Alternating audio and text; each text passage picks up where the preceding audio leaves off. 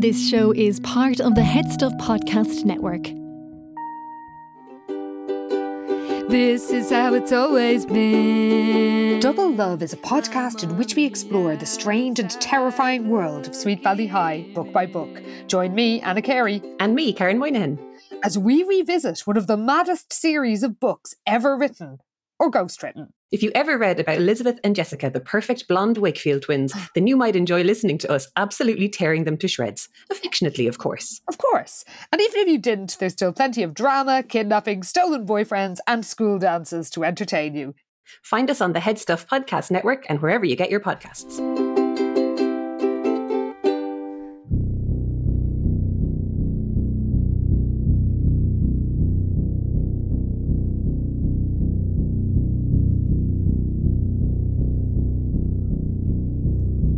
They say twins are inseparable. But there is one strange tale of twins that is both heartbreaking and bizarre. And it is one that may reshape how you view the deep connection twins might have. This is something strange. The Silent Twins.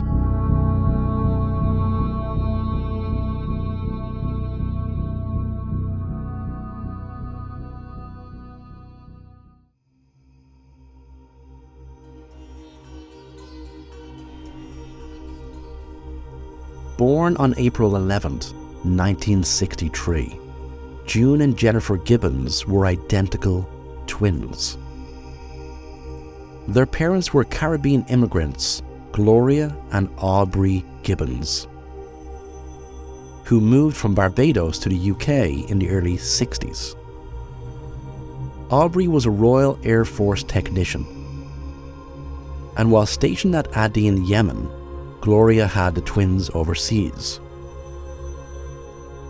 June and Jennifer had two sisters, Greta and Rosie, and one brother, David. Soon after the birth of the twins, the family relocated to Haverfordwest, Wales. Right from their first interactions with each other in their crib, Gloria and Aubrey could see that June and Jennifer were incredibly close and it didn't take long for his connection to grow stronger and stronger. From a very early age, it became apparent to their parents that the twins would typically only communicate with each other and spoke to each other in a very fast version of Bajan Creole, an English based Creole language with African and British influences. The twins would rarely talk to anyone else, and their parents would recall that if they directly addressed June, Jennifer would often reply, with June also replying for Jennifer. Some years later, June and Jennifer made a decision that they would never speak again, finding the lack of understanding of their speaking by their family and friends to be hurtful and insulting. In fact, by age 11, the twins were attending secondary school and they were bullied so mercilessly that every day they were let off from school five minutes before other students. In a bid to give them a head start from the bullies who would target them. Despite this traumatic school life, the twins were well behaved, and though they did not speak, teachers found them pleasant and attentive. The twins were then assessed by a child psychiatrist who diagnosed them with having elective mutism. Elective mutism is a rare psychological disorder in which a person consistently fails to speak in certain situations or settings, even though they are capable of speaking in other situations. The causes of elective mutism are not entirely understood, but it's believed to be a type of anxiety disorder. A child with selective mutism may feel extremely anxious or uncomfortable in certain social situations and may choose to remain silent as a coping mechanism. Because of this, the school eventually felt that they could not give the twins the support and care they needed. And by age 14, they had left the school and instead were attending Eastgate Centre for Special Education. The staff at Eastgate did everything to get the girls to speak, and though some progress was made at times, the process was slow. However, their teacher, Kathy Arthur, noticed something strange with the twins. In the classroom, there was a two way mirror, as Kathy would record teaching sessions with the twins. Her intent behind this would be to review the tape, as periodically she would leave the room and she wanted to see what the twins would do when they were alone. To her amazement, she would see the twins making seemingly unintelligible sounds to each other. But when Kathy slowed down the recording, the sounds would suddenly sound like English. The girl's secret language at this point was a kind of hyper sped up English language. As the twins grew older, they became more and more isolated from society and even their own family. As all they wanted and needed in life was each other. However, the twins did speak to Rosie, their younger sister, who shared a bedroom with them. Rosie herself remembers the large array of dolls that the twins amassed in their room, with each doll being a member of one giant, loving family. In fact, June, Jennifer, and Rosie would record stories on cassette tapes, ongoing stories about the lives of their dolls, and all of this would go unnoticed by their parents and teachers for many, many years. Then, when Rosie was 11 and was moving into her own room, both June and Jennifer stopped talking to her. And this would ultimately break Rosie's heart. Now, with the last person outside of their duo now cut off from speaking to them, June and Jennifer were truly silent twins. Back in school, their teacher Kathy would often read letters from the twins. As in letters, they would be very much open to expressing their needs. In fact, both of the twins directly showed interest in being separated, as they felt that together they relied on each other far too much. And a separation would force the girls to lead their own lives and become individuals. The school agreed to do this, but only if the girls would choose which one of them would stay and which one of them would go. This led to high tensions between the girls, but it was eventually agreed that June would be the sister that leaves Eastgate. But this upset June so much that the school staff would find her in a near catatonic state, having stayed awake all night and oftentimes soiling herself.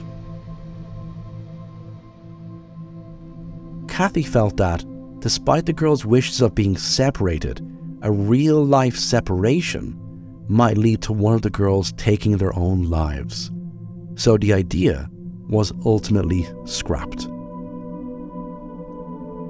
But this didn't stop the girls from having a need to be separated. And this is when the twins began to believe that the only way for one of them to live a life of freedom is if the other one died. They believed that a death would release the other one from this intense bond. At 16, the girls left Eastgate, and now, more than ever, they retreated into a solitary life, only watching the world through binoculars from their bedroom window. With the world now moving past them, and in a bid to feel both connected to the world and to make their family proud, both June and Jennifer decided to become novelists and would spend all day, all evening, and all night typing away on their typewriters. From their bedroom, three books were written. The first was Discomania by Jennifer, which told the story of a young woman who discovers that music at her local disco was making those attending the disco to become manically violent. Jennifer also wrote The Pugilist, a novel about a boy with a failing heart whose father transplants their pet dog's heart into the boy's body. Finally, there was The Pepsi Cola Addict by June, a story about a young man who must choose between his love for Pepsi Cola and Peggy, his schoolmate. Jennifer tried her very best to get Discomania and The Pugilist published but she came up against nothing but rejection. June, on the other hand, managed to get the Pepsi Cola Addict published through Vanity Press, but it is said that only 10 original copies from this 1982 release still exist in the world.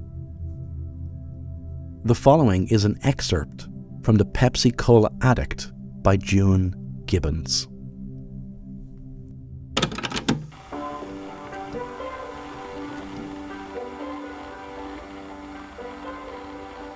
He had gone back to the beach and lay there until the stars in the inky sky revealed themselves. There was a big wind and the waves were driving up on his legs. Preston sauntered impulsively through the wet sand. Once or twice he glanced back at the sea and saw the dark water in resemblance of his desired Pepsi Cola. As if competing in a race, Preston impelled his feet, and from the distant sea he thought he heard the echo of Ryan's voice. Where are you going? With great remorse, he wondered why he had ever gone to Peggy's home at all. In bed that night, he could not sleep. He tried to erase Peggy from his mind. Eventually, he got up and sat through the still night in the kitchen, drinking five cans of Pepsi Cola. Tuesday afternoon. Preston was walking home drinking Pepsi. His red checked shirt was open and the sweat streaked down his chest. A tall, fair-haired girl, holding a book bag, sidled past him. She turned voluntarily, a haunting scent lingering, and Preston realized it was Peggy. Her face was dominated by a thoughtful expression. They walked together, then she suddenly stopped and stared at Preston. My dad had a visitor yesterday evening. I know it was me. Preston regarded her, and a strange hollowness crept into his stomach. You oughtn't to visit me no more, Preston. She slipped her hand into her hair in exasperation. We're through, okay? Why don't you just leave me alone? Preston looking into her blue eyes. What's wrong with you, Peg? Why are you going with Kurt Miller? That is no concern of yours, she retorted. Just, I'd appreciate it if you don't come by again, okay? She started to go. Wait, Peggy. She gazed intolerantly at Preston. I'm through with drinking Pepsi, you know. So, you're through? Hey, I don't care anymore, right? Her eyes drifted to Preston's hands, clasping two Pepsi Cola cans. Come on. You don't really think I'm going to believe you dropped me because I drink this stuff, do you? Yeah, that's poison, Preston yelled, like you.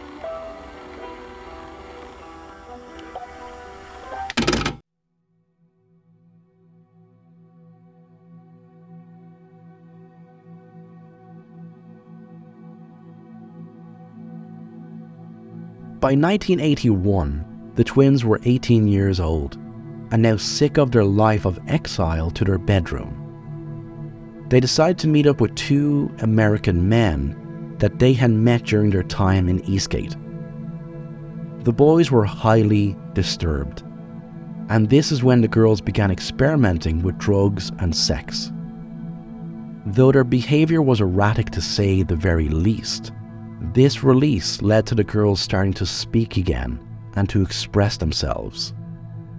During their stay at Eastgate, the American boys were kept away from the twins, as the staff always felt that they would be a terrible influence on the girls, who ultimately were very kind but impressionable. This toxic relationship the girls had with the boys would ultimately steer the twins down a very dark path, and it all came to a head in October of 1981. After fantasizing about it for quite some time, the twins decided to burn down a nearby tractor store. Breaking into the empty property, they then poured can after can of gasoline all over the ground and splashed it up against the walls. Then, once they were at a safe distance, they lit the gasoline and watched the building become engulfed in flames. That night, like everyone else in the town, they watched while firefighters battled against a raging inferno, overjoyed at the spectacle that they had just created. However, the girls did nothing to cover their tracks, which led to their prompt arrest. Once arrested, the twins were hastily diagnosed with being schizophrenics. And the picture that was painted of them were of two vicious arsonists that need to be taken off the streets. The staff at Eastgate, who had watched over the twins when they were still children, were horrified at this diagnosis and felt that it wasn't an accurate depiction of who and what the twins were, and they were worried for what might happen to June and Jennifer now that they were both legally adults. Pleading guilty to their crimes of arson, the twins were transferred to Broadmoor Hospital. They were sentenced to an indefinite stay at Broadmoor and would only be released if and when they got better. This is when the darkest chapter of the twins' life would begin. Broadmoor Hospital is a high security psychiatric hospital located in Berkshire, England. It was opened in 1963 as the Broadmoor Criminal Lunatic Asylum, and its dark history is closely tied to the treatment of mental illness and the criminal justice system in England. One of the most disturbing aspects of Broadmoor's history is the way in which patients were treated in the early years of its operation. The asylum was initially designed to house mentally ill criminals and the conditions were harsh and brutal. Patients were often restrained with chains or straitjackets, and they were subjected to barbaric treatments such as cold water baths, electroshock therapy, and other forms of physical and mental abuse. Over the years, Broadmoor became known for housing some of the most notorious and dangerous criminals in England. The hospital was subject to a number of high profile scandals, including the case of John Straffen, a serial killer who escaped from the hospital in 1952 and went on to murder two young girls. Throughout the 20th century, there were numerous reports of abuse and mistreatment at Broadmoor, and the hospital was criticised for its lack of transparency and accountability. In the 1980s, the hospital began to implement reforms, including better training for staff and increased patient involvement in treatment decisions. However, this ongoing reform still wouldn't make June and Jennifer stay at the hospital in any way bearable separated into two different wards and injected with strong tranquilizers on a weekly basis. The girls would recall that they would often walk around Broadmoor in a fuzzy haze, completely forgetting who they were or where they were going on that particular day. Though this did lead to both girls speaking, they were dumbed down and subdued to the point where they were nothing more than zombies. In fact, due to the strong drugs that were given, the twins temporarily developed tardive dyskinesia, a condition which results in erratic, involuntary body movements. In a bid to keep their sanity, the twins stayed in touch by writing letters to each other. And, as always, their letters were windows into their minds, written in a highly expressive manner that they could never quite achieve through their seldom used voices. But it was a long road to release. Despite being well behaved and openly speaking to everybody they came into contact with, year after year, the twins would get their request for early release turned down. Ten years would pass. Then, in 1993, the twins' request to be transferred to Caswell Clinic in Bridgend, a medium security hospital, had been approved.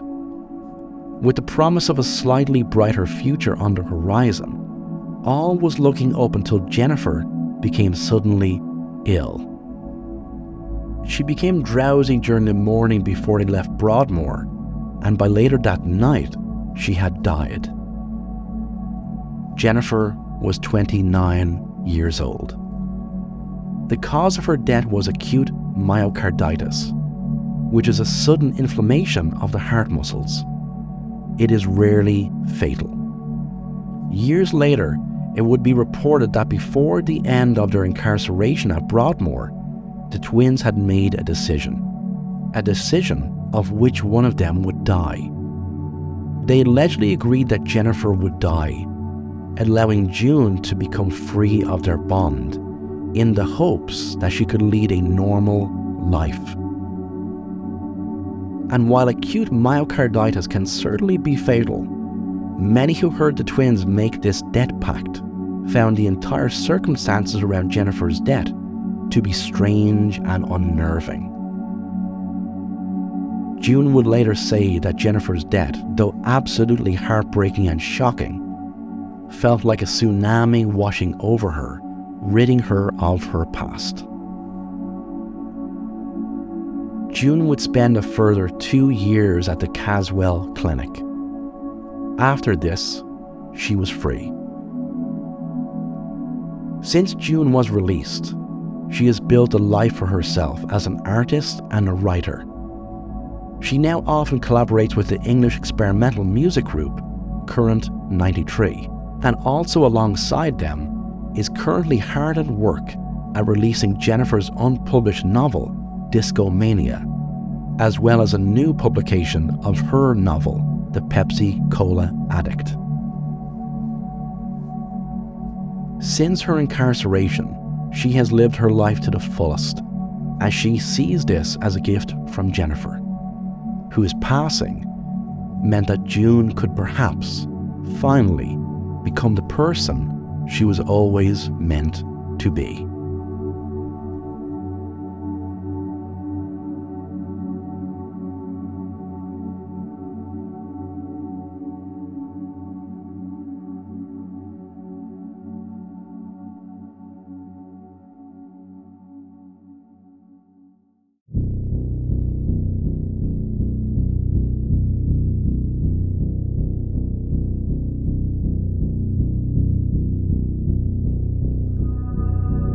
Say twins are inseparable. But do some twins have a connection that we currently do not understand?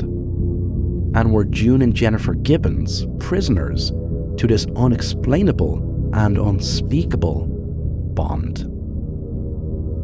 This has been something strange.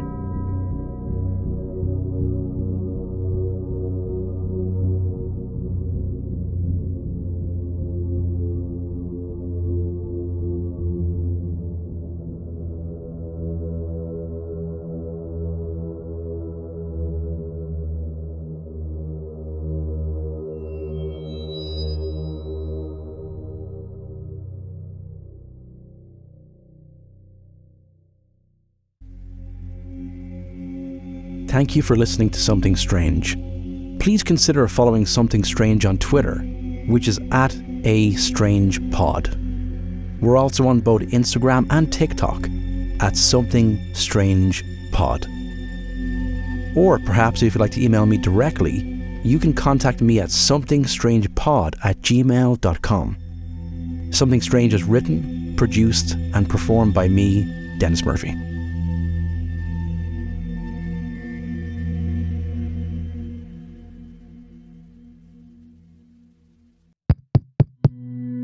This show is part of the Head Stuff Podcast Network, a hub for the creative and the curious. Shows are produced in association with Headstuff and the Podcast Studios Dublin. Find out more or become a member at headstuffpodcasts.com.